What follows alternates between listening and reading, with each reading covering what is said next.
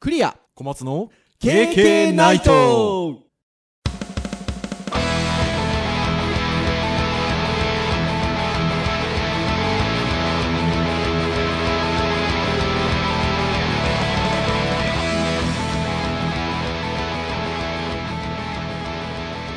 経験ナイトはいということで85回目の配信になりますお届けをしますのはクリアとはい、小松です。どうぞよろしくお願いいたします,、はいよろしくお願いしますいつもですね最初のトークというんですかはいはいはい。こう本編に続くこうトーク何を話そうかみたいなところでね、私いつもあの苦心するんですけれど も小松先生のところお子さんお二人いらっしゃるじゃないですあか、はい、いますね、はい。なんか習い事とかってさせてたりしますえー、水泳とか、おピピアノとか。あらお二人ともですかえっ、と、ピアノは、えっ、と、上の娘だけですね。あまあ、あとはーなんかね、よ幼稚園かなんかからやってたの、なんか体操クラブみたいな、まあなんか体育のちょっとこう、少し参考になるというか、準備になりそうな、 あんまりハードじゃない、うんああーーそういう体操クラブみたいなのがあってますね、なんか、ね。あそうなんですねなんかやられてますこの間ですはねいはいいやこの間あのー私の娘が通ってる小学校にあのお知り合いの方がいらっしゃるので、はい。その方とちょっとなんか、あの、お子様トークを、子供トークをしてたの。はい。そしたらそんな話になったんですよ。うんなんか習わせてたりしますかみたいなとこで。で、まあそのね、お相手の方は、剣道とかピアノとかそれこそ、おー習わせてますみたいなことを言っていて。うん。剣道なんかね、礼儀が非常にいいですね。うんつくのでそういいかな、みたいな話をしてたんですけど。一方、うちは、あのーベネッセみたいなのは家でやってますけど、あーはいはいはい。 なんか通わせてるかっていうと、一応1個通わせていて、うんあの、そんな本格的なやつじゃなくて、カルチャースクール的なやつなんですけど、バレエを、おうあの、踊る方のうん。バレエを、あの、習わせておりまして、いいじゃないですか。まあ本人がね、やりたいって言ったから、うんまあやらせてはいるんですけど、っていうところなんですよ。ほう。でね、最近ちょっと奥さんとですね、あのもう一個ぐらいちょっと習わせようかと言っておりまして、うん。その習わせようかと言っているものが、お習字。ああ、いいですね。 で、どちらかというと、あの、皇室の方をやらせたくて、なるほど。はいはいはい。はいあまりですね、字が綺麗じゃうーん。ないかな、みたいな。うん、まあまあ、うちもそうですけどね。はい。あ の、鉛筆の持ち方がちょっとあまり綺麗じゃないかな、みたいなところうで。ん。なんで、ちょっと、あの、そういった、こう、皇室まあ、含め、お習字、習わしても、予感じゃなかろうみたか、みたいなことをですね、うん。ちょうど、あの、話をしておったわけですよ。ほうほうほう。で、そもそも G なんていうところで言うとですね、まあ、私ども主戦場としております、ウェブサイトにもですね、当然 G は表示されているわけで。なんですけど、昔は割とね、そんなにその文字の表現っていうのも多くなくてというか、まあまあ、制限ありますからね。形制限ありますからね、多くなくて、印象的には確一化されたような印象っていうのがありましたけど、うん。最近はあのーすごく表現が豊かになってきたなーっていうのをなんかウェブサイトいろんなサイト見てても思うところがありほうほうほあとはまあウェブサイトなんかで言うと大体横書きが基本なんですけど縦書きのものも結構見受けられるようになってう。うん。以前47回第47回でしたっけねはい。縦書きのウェブサイトについてお話をしたこともありましたが、まああの本当にそういうふうにこうウェブの世界も字がだいぶ表現力豊かに華やかなりし感じになってるかなというところなんですけれども、うんうんうん。今お話をした47回にお話をした縦書きウェブサイト、アワードがあったんですよね。はいはいはいはい、そうですね。なんで、それを紹介したんですけど、なんと、今年の縦書きウェブサイトアワードが発表になってるとはい。いうところで、 2月 ,2 月に一応締め切りして、で、一応なんか最近受賞者発表みたいな感じがあったんですね。みたいですよね。で、これがまたなかなかね、レベルが上がってると言いますか。うん、なんか前回よりもそうですね。ねえ。昨年が多分1回目だったんですよね。おそらくその第47回の配信の時に取り上げた時が、あー、そう、じゃないのかなと思うんですけど、はい。まあ今年も発表されていて、まああの、ターン的には、ウェブ系の回なので、はい。まあ今日はそういうちょっとウェブ上の文字に関して、うん。はいちょっとお話をサクッとしてみようかなとはいはい。いうことになりました。 はい。ですので、最初にその、縦書きのウェブサイトのアワード、縦横ウェブアワード。まあ、このあたりの話からちょっと入っていきたいなというふうに思うんですけれども、はい小松先生どうですか今年のアワード。まあ、受賞サイトとか、受賞サイトっていうんですかね発表になってますけど、なんか感じるところ。ろとかありますかこのサイトいいなとか。そうですね、やっぱり、最優秀賞はい。に選ばれた、これなんか呉服屋さんですかね。のサイトをでやっすぱりかね。見ましたけど。そうですね。鈴の屋のうん。オリジナルコレクションのウェブページですかね。なんですかね、なんかすごいこう、気をてらってる感じはないんですけど、えーはい非常にこう、縦に2つにこう分かれて、だと、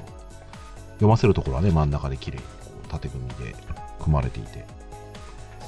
まあ、サイトとしてすごい綺麗だし、なんかね、綺麗ですね。なんかね、無理くり縦書きを使ってる感じがまるでないので、いやー、本当ですよ。でウェブってやっぱりどうしても横の文字とのバランスを考えなきゃいけないんですけどやっぱり題材にしてるものの、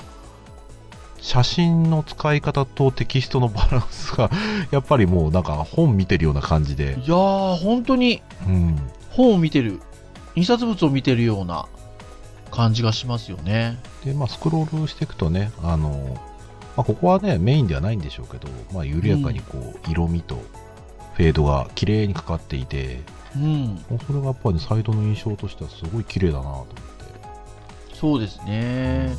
でなかなかその通常印刷物を見ていく場合っていうのはこう横に移動していくじゃないですか。はいまあ、右から左へ、うんもしくは右左から右へっていう感じですけど、言うてもウェブはでも縦ですもんね。そうですね、そのページの遷移自体は基本基本的には。うん、だからなかなかね、あの、また縦書きのものをこう、縦にこう遷移させていくって意外と僕難しいんじゃないかなっていうふうには思うんですけど、うん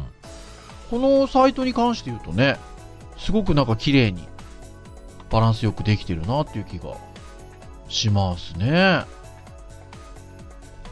コピーライトがまた右側に縦に、うん、そうです入ってるっていうねこれ勉強になりますね。そうそう、すごくね、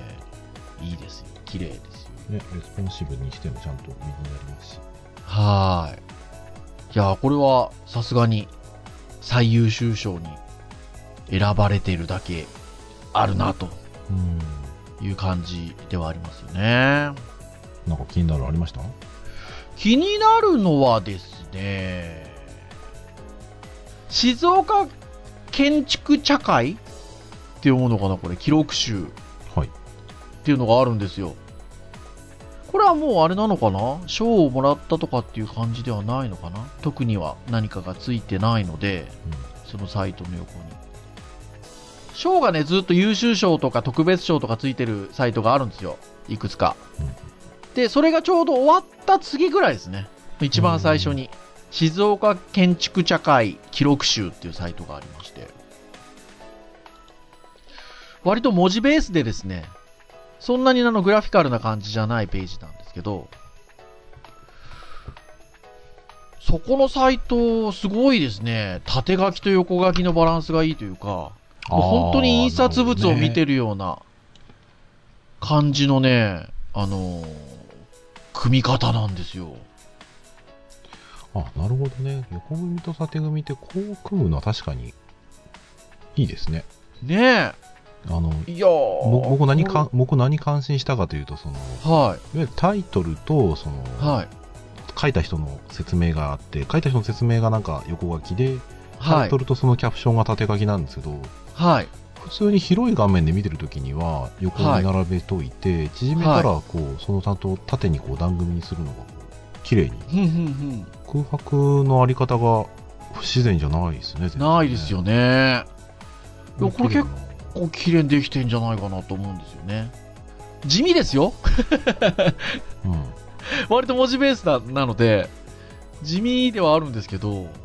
これなかなか私難易度高いんじゃないかなというか、うーん。気がしますね。そうですね。あのうーん一つの多分紙で言ったらきっともっと最適な見せ方あるのかもしれないんですけどはこれねいくつかのね幅で縦書きをその場でこうパッパッパッと変わっていってるんですけどい。はい。全然雰囲気が変わらないというかすうごく、ん。あこれだったら確かにタブレットとかで普通になんか読みたくなる感じになりますね。そう。うんこれはね、いいですよ。はい。でも、なんか今年の傾向として、逆に言うと、そのデザイン的にすごい優れてはいるんですけど、まあ実は一部にしかべ縦書きが使われてなかったりとか、なんでしょうね飲み物だけなのかないうものもなんかね、あの割とありますね。うーんなかなかだから難しいところだなっていうふうに思うんですけど、ね、デザイン的に優れてると、まあ見栄えはいいじゃないですか。そうですね。で、そこに対して、まあ、もちろんね、縦書きのウェブサイトのアワードなので、まあ、全く縦書きが使われてないってことはないんですけど、うんまあ、割とこう、キャッチで使われてるリード文みたいなところだけが縦書きになってたりとか、うんぐらいのレベルのものでも意外と入ってたりするので、うんどうなんでしょうかね。やっぱり、そんなにたくさんのサイトが応募されるってことでもなかったりするのかなとか思ったりうんとか。まあね、こればっかりはね、わかんないんですけどね。ねえ、わかんないんですけど。うんただなんかね、イメージとしてはもっとたくさん文字や、縦文字を扱ってるものばかりかなと思ったら、まあ中にはね、少ないのもあって。そうもっ、とあもちろんねったりはしますけどね。すごく絵本的な表現のものもあったりとかう、ん。いろんな表現のものが、あの、昨年に比べるとより幅広く増えたかなっていう気がします。うん、そうですね。あとは、昨年に比べると、ややプロ、プロ臭がするというか、 プロの匂いがするというか、昨年はもう少しこう個人の方が作ってたサイトも結構入ってたかかなっていう印象があるんでですけど、やっぱりね、昨年のアワードがまずあって、すね。あ、こんなアワードあんだみたいなところで、少しこう、こう、なんていうんですかプロが本気出した感が。うん。まあ、す、 裾野が広がった感じがしますねね。、そうそうすそう。だから、まあその辺はなんかあるかなっていうところではありますね。でもやっぱり、なんと言っても、去年も感じたんですけど、そもそものこのアワードのページがいいですね。ごいね。そうなんですよ。アね。ワードのページすごいかっこいいんですよね。 超かっこいいですね。こう、なんか上、あの、ある、このた縦に長いページになってるんですが、あの、あるブロックだと、こう、斜めに情報がちょっとね、うん流れていくような表現もあったりとか、あとは日本語が縦書きで、まあ、アルファ、英語が横書きで、それがちょっと交差するようなね、うん。あの、デザインになってたりとかね、これかっこいいなぁしててね、このサイト自体がやっぱかっこいいですよね。うで、やっぱ読ませる文章のところっていうのは基本的には縦書きで全て見せていて、ん。 うん。これすごいなぁこれはね、ここのサイトがやっぱすごいですね。なかなかに素晴らしい作りになってるんじゃないかなというふうに思います。うんはい。なので、まあもうこうなると、多分また来年もあるんでしょうね。まあそうですね、一応盛況に終わおってるそんだらとかく。ね。まあスポンサーが悲鳴を上げなければ。 うーんそうですよねっていうところかなっていうふうに思うので、これ前回47回の配信の時にもひょっとしたら言ってるかもしれませんが、うん。私どももね、そうです ね。あ、でも私どももチャレンジでっていうところで言うと、実は KK ナイトの、えー公式サイト、はい。前回の47回の、えー配信ページというんでしょうか、まあ詳細ページですね。詳細ページのところい行っていただくとね、なんとね、その47回の配信の詳細ページだけは、縦書きになっているという。 まあ誰も気がつかないところでいいことにこれ多分ね。 誰もね、気づいてないと思うんですけど、えー縦書きになっとるんですよ、地味にね。ちょちょっとね、でまだね、細かくチューニングできなくてですね、は 最初の見たそのブラウザのサイズによってちょっとね、折り返しが変わっちゃうんで、い。はいまあ。まあまあ、ちょっとね、調整は微妙なんですけ ど、まあちょっとね、あの、やってみました的なね、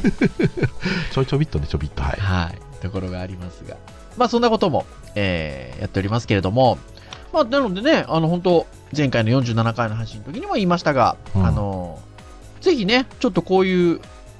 縦書きにチャレンジみたいなのね、うん、ぜひ、まあ聞いてる皆さんもね、チャレンジしてみていただけるといいんじゃないかなというふうに思うんですけど。割とね、ちょっと難しいと思います。うんはい。まああの、それで言うと、まあ縦書きだ、横書きだっていうところは別としてもというか、文字の表現がね、豊かになってきたなあというところは、あの、冒頭のお話でも言った通りかなというふうに思うんですけど、はい。まあ、やっぱりあの、ウェブフォントと呼ばれるものが、普通に使われるような感じになってきたので、そうですね。数年前に比べると、うん。表現が豊かになってきたのかなっていうのはありますね。はい。そうですうね。ん。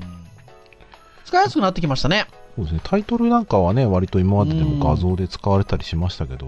はい。まあ読ませるね、普通の文字でさえもね、やっぱりフォントの指定がだいぶできるようになってきたのはいいですよね。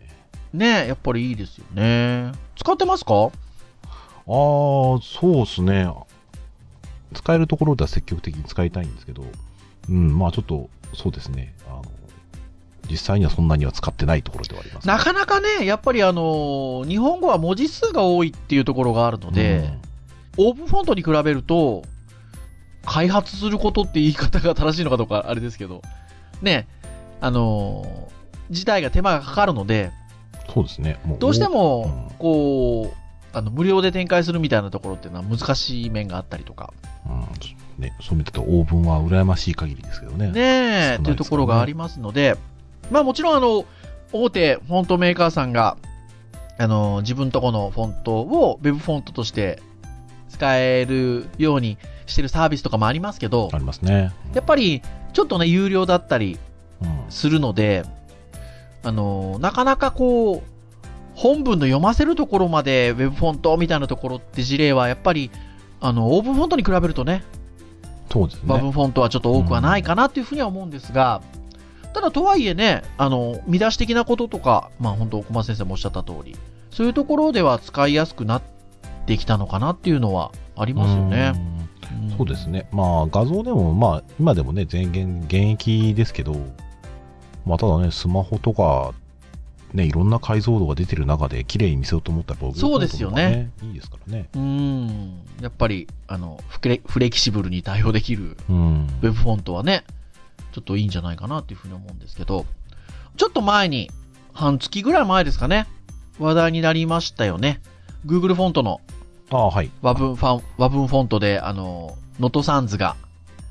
追加になったとはい。明朝ですね。はい。いうところですね。あれは、源の明朝って呼ぶんですかねもともとあの、ソースハンズっていうね、あの、要は、王文名なんですよね。その書体がああソースはいはいそうですね。だからはい、それをそのまま直訳してるんですよね、源って。そういう、あ、そういうこそとうないうんだ。ことですよ。一般的な言い方としては、ノトサンズね。ノトサンズっていう言い方をしておけば、間違いないかなっていうふうに思いますそうが。ですねい一応ね、今調べた感じだと、元の明朝らしいですよ。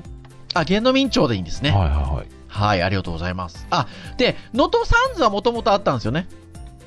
はいはい、そうですね。はい。能登さんそうはもともと、はい。で、能登セリフが、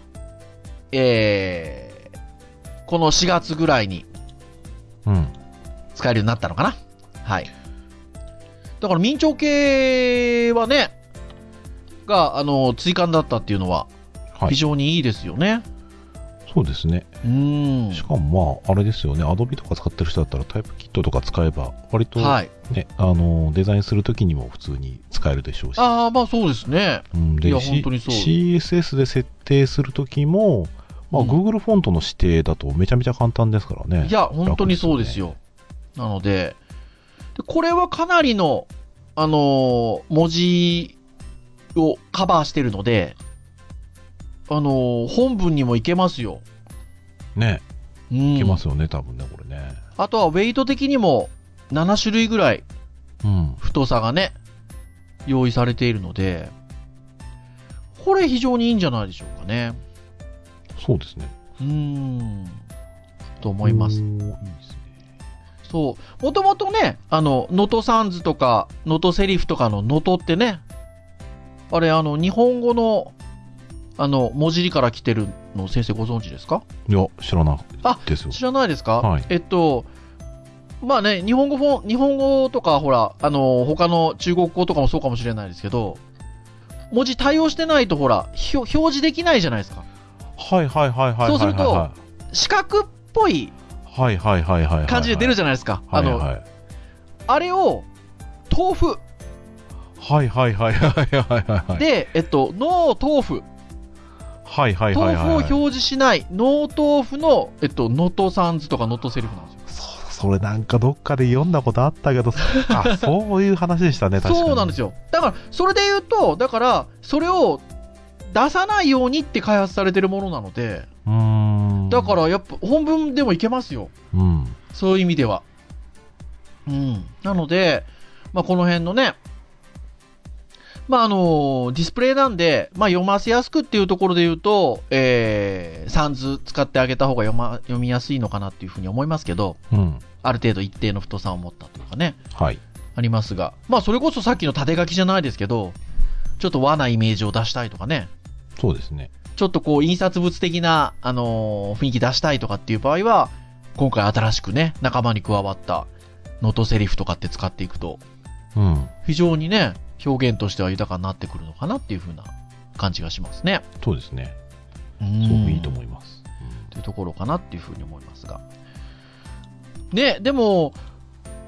だからっつってこう、バンバン使いなさいとかっていう、まあまあまあ、いいっちゃいいんですけど、うん。うんでもやっぱ、問題もありますよね。ああ、そうですね。我々作り手としてはそうですね。作り手としては。はね、まあその、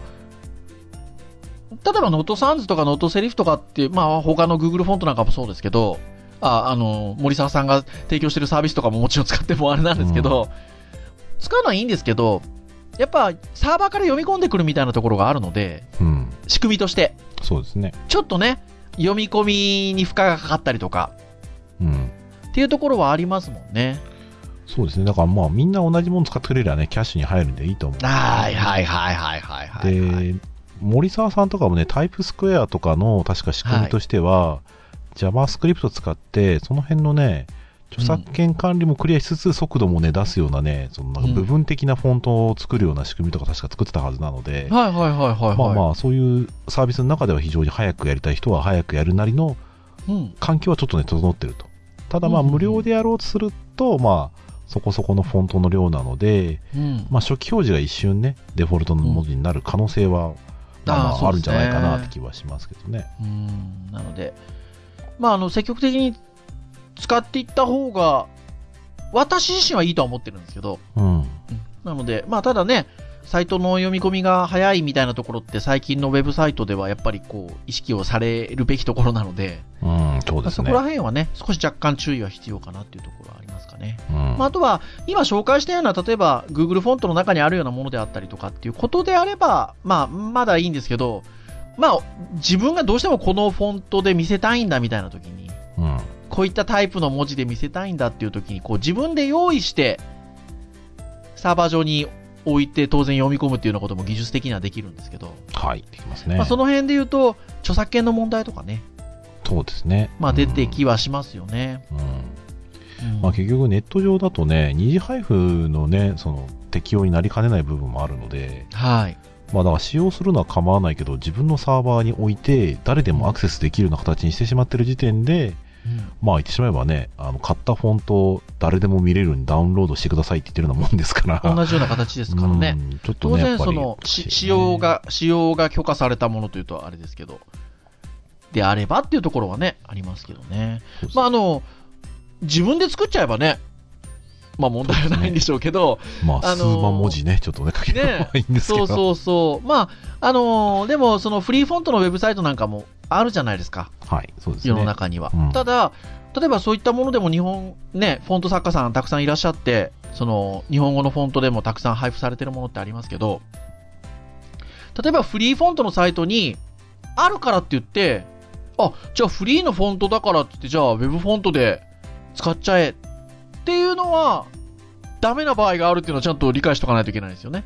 そうですね企業そう多分著作権を放棄してないって大体書いてますからねで、大体そのフリーフォントのサイトみたいなところって、これまでの使い方を前提として、そのフリーフォントという言い方をしてる場合が多いので、うんそのユーザーさんのマシンにインストールすることで使用してもらうとかう、んそれを印刷物に使う、もしくはウェブサイト上の画像の文字として使うみたいなことっていうのは、あのフリーっていう形で使えるものも多いんですけど、うんじゃあそれをウェブフォントで使えるようなフォーマットに変換をして、サーバー上に置くこと自体は認めてないようなものも結構多いので、そうです実際。うんそうそうそう。だから、そこはそのフリーフォントだよっていうところの範疇がどこまであるのかっていうのは気をつけとかないと。そうですね二次配布の適用にねちょっとね当たっちゃうとね多そう、分さっ大きの体ね、まずいで話すにからね、はいなっちゃいますからね。だから、そこら辺は、あの、例えば、歌ってない場合は、その、フォント作家の方に聞いてみるとかね、うんお尋ねしてみるとかね、そうですねちょっとウェブフォントとして使用したいんですけれども、みたいなところで、ということはちょっと必要になってくるのかなっていうふうに思うので、はいまあ、その辺のうんね、著作権の問題だったりっていうところは、まあ、気をつけていただきながら。でも、やっぱりね、新しい技術って、あの、使えるところで言えば使ってもらいたいなっていうのはあるので、そうですね楽しくなりますからね我々、ね、そうそうそう。だかららやっぱりそういうところは気をつけながら、でもこう、積極的に使っていってもらいたいなっていうのは、あるかなっていう気がしますね。はいあとは、まあ、そういった、あのー基本的に解像度の問題とかっていうところに対して結構一つの答えとして Web フォント、もしくはそこに関わる技術って、うんあのー一つの答えとしてあるのかなと思うので、はいまあ、オーサンフォントみたいに、こう、アイコンフォントとして使っていくようなことっていうのもありですよね。ねあのサービスは素敵ですよねいいですようね。ん特にねあのやっぱりソーシャル系のねアイコンとかやっぱりあれはすごく使い勝手がいいのうで、ん。まあ、あとは閉じるアイコンとかね、ああいうその汎用的に使うものとかは、なんかその、絵なんだけど、は本い。当のコードのところに割り当てて使うみたいなね。はい。で、しかもあれ CSS の多分あれですよね、えーっと、ビフォーかなんかでうん。入れて、しかもコードの数字でサーバーにアクセスじゃないか、あ、あれはあれからダウンロードしてるからいいのか。うんで、フォントの、えーところにある絵をピックアップして文字として出すみたいなね。あ、そうです、そうです、そうです。あれいいですよねい。や、いいですよ。なので、あのね、なかなかそのカラフルな色付けっていうのはあれかもしれないですけど、まあね、スタイルシートでね、色の変更やサイズの変更できますしね。うん、そうですね。だからね、うん数年前僕はだからその絵のアイコンとかをどうやって出すかって言って話した時にそのマークアップエンジニアの人が、あはいじゃあフォントアイコン作りましょうかウェブフォント作りましょうかって、え何の話ですか、みたい なあそうか自分で作ろうと思えば一応は全くできないわけじゃないんだっていまあそうですね。そうそううんそれはもうすでに、ね、やってるサービスがあれば、まあ、そのサービス使うのは多分手だと思いますのでうね、んいや、非常にいいなというふうに思います。なので、まあね、あの、そういったこう、特徴を生かして使ってってもらいたいですよね。ウうェんブフォントの技術。そうですねううんん、表現だけじゃなくてねあのいや使いが使い方としてね、うん、だと思います。なので、ね、なかなかあの、先ほど途中にも言いましたが、あのーオープンフォントに比べるとね、ちょっとやっぱりまだまだ数が少ないのでっていうのはありますが、うんなんか、だからこそ、最初に冒頭にお話をした縦書きの表現も含めて、うん、日本でしか成し得ない、なんていうんですか、美しいデザインと言いましょうか。うん レイアウト表現と言いましょうか。これ、47回のその縦書きウェブの話をした時にも同じような言い方してるかもしれないんですけど。うん、してましたね。うん ね、そうですよね。あの、海外の人が羨むようなデザインってできるんじゃないかなってやっぱ思うんですよね。うん独特でかっこいいと思いますよ。そうそう縦書きはそう。なので、まあ最初の話にやっぱ戻ってしまいますけど、ぜひなんか、そこは、なんか皆さんもチャレンジしていただけるといいのかなとうん。うんいうふうに思いますし、はい。結構その縦書きに関するものであったりとか、ウェブフォント周り、あとはアイコンフォント周りの、あの、記事なんかも多いので、参照にしてもらったりとかね。あれ先生なんか講座とかやってませんでしたっけ ウェブフォントのね、基礎講座ありますよ。あの、お私が喋ってる動画の、動画の講座ありますんで。はいちょっとね、あの、サクッともうなんか、数時間ぐらいの感じで、ウェブフォントのちょっとコツ、掴んじゃえみたいなのがあれば、そういうのも使っていただけると、いいかなと思ったりしますよ。はいはい。なんだか振っていただきまして、ありがとうございます。 てなところでしょうかね。 はい。はい、以上といたしましょうか。KK ナイトは、えー毎週木曜日に配信をいたしております。公式サイトでは直接プレイヤーがありますので、聞いていただくことができます。先ほども言いましたが、えー47回の配信会の詳細ページね、ぜひ皆さんご覧くださいね。はあ、い今回もはないんだ。そして、えー iTunes ストアなどで、えー購読登録をしていただくと、えー自動的に、えーダウンロードされますので、えーまあ、好きなタイミングで聞いていただくということもできるのかなというふうに思いますので、まあ、過去の配信会も含めまして、ぜひあの、ご興味があるものを、まあ、いろんな、えー状況で、いつも言ってますが、皿洗ってる時で もいいし、通勤通学の時でもいいし、はい。聞いていただけるといいんじゃないかなというふうに思っております。はい。はい。ということで、以上といたしましょうかね。はい。お届けをいたしましたのは、クリアと、はい。松でした。それでは次回86回の配信でお会いいたしましょう。さようならさよな。ら。ウェブフォント使うぞお「ガラス